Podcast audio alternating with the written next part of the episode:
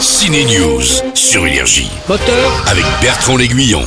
action Deux grands comebacks au cinéma cette semaine. Le réalisateur du Star Wars Rogue One revient avec une belle histoire originale, un film de SF sur l'intelligence artificielle. C'est vraiment une réussite. Ça s'appelle Le Créateur, The Creator. Il y a dix ans aujourd'hui, l'intelligence artificielle qui avait été conçue pour nous protéger a lancé une ogive nucléaire sur Los Angeles. Mais l'IA, l'intelligence artificielle, est-elle la vraie menace? Le Créateur est aussi l'histoire humaine et émouvante. On est scotché par l'univers créé par Gareth Edwards avec ce nouveau film.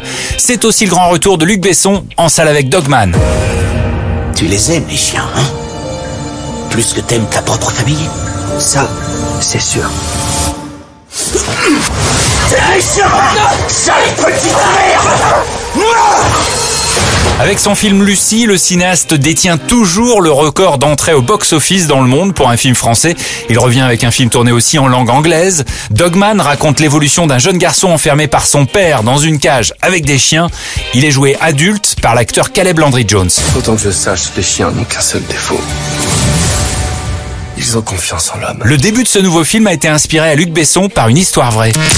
un article que j'ai lu sur un, un- un petit garçon qui a été jeté par son père dans une cage avec des chiens et qui est resté 4 ans. Et je- je- j'y ai pas cru. Enfin, c'est pas possible. Je suis père de 5 enfants. Je, je ne comprends pas comment on peut jeter son enfant dans une cage. Puis j'ai essayé de voir un peu comment il s'en sortait. Et, et en fait, quand on coupe les racines d'un arbre comme ça dès le départ, qu'est-ce qu'on devient? C'est surtout ça qui m'a intrigué. Je, je sais pas si on devient un terroriste ou si on devient Mère Teresa. Et j'ai essayé d'imaginer en fait la, la vie de, de ce gamin, se dire bah il fait quoi après? Est-ce que c'est joyeux? Est-ce que est-ce qu'il a un accès au bonheur? Le Créateur et Dogman, deux jolis moments de cinéma à voir uniquement en salle.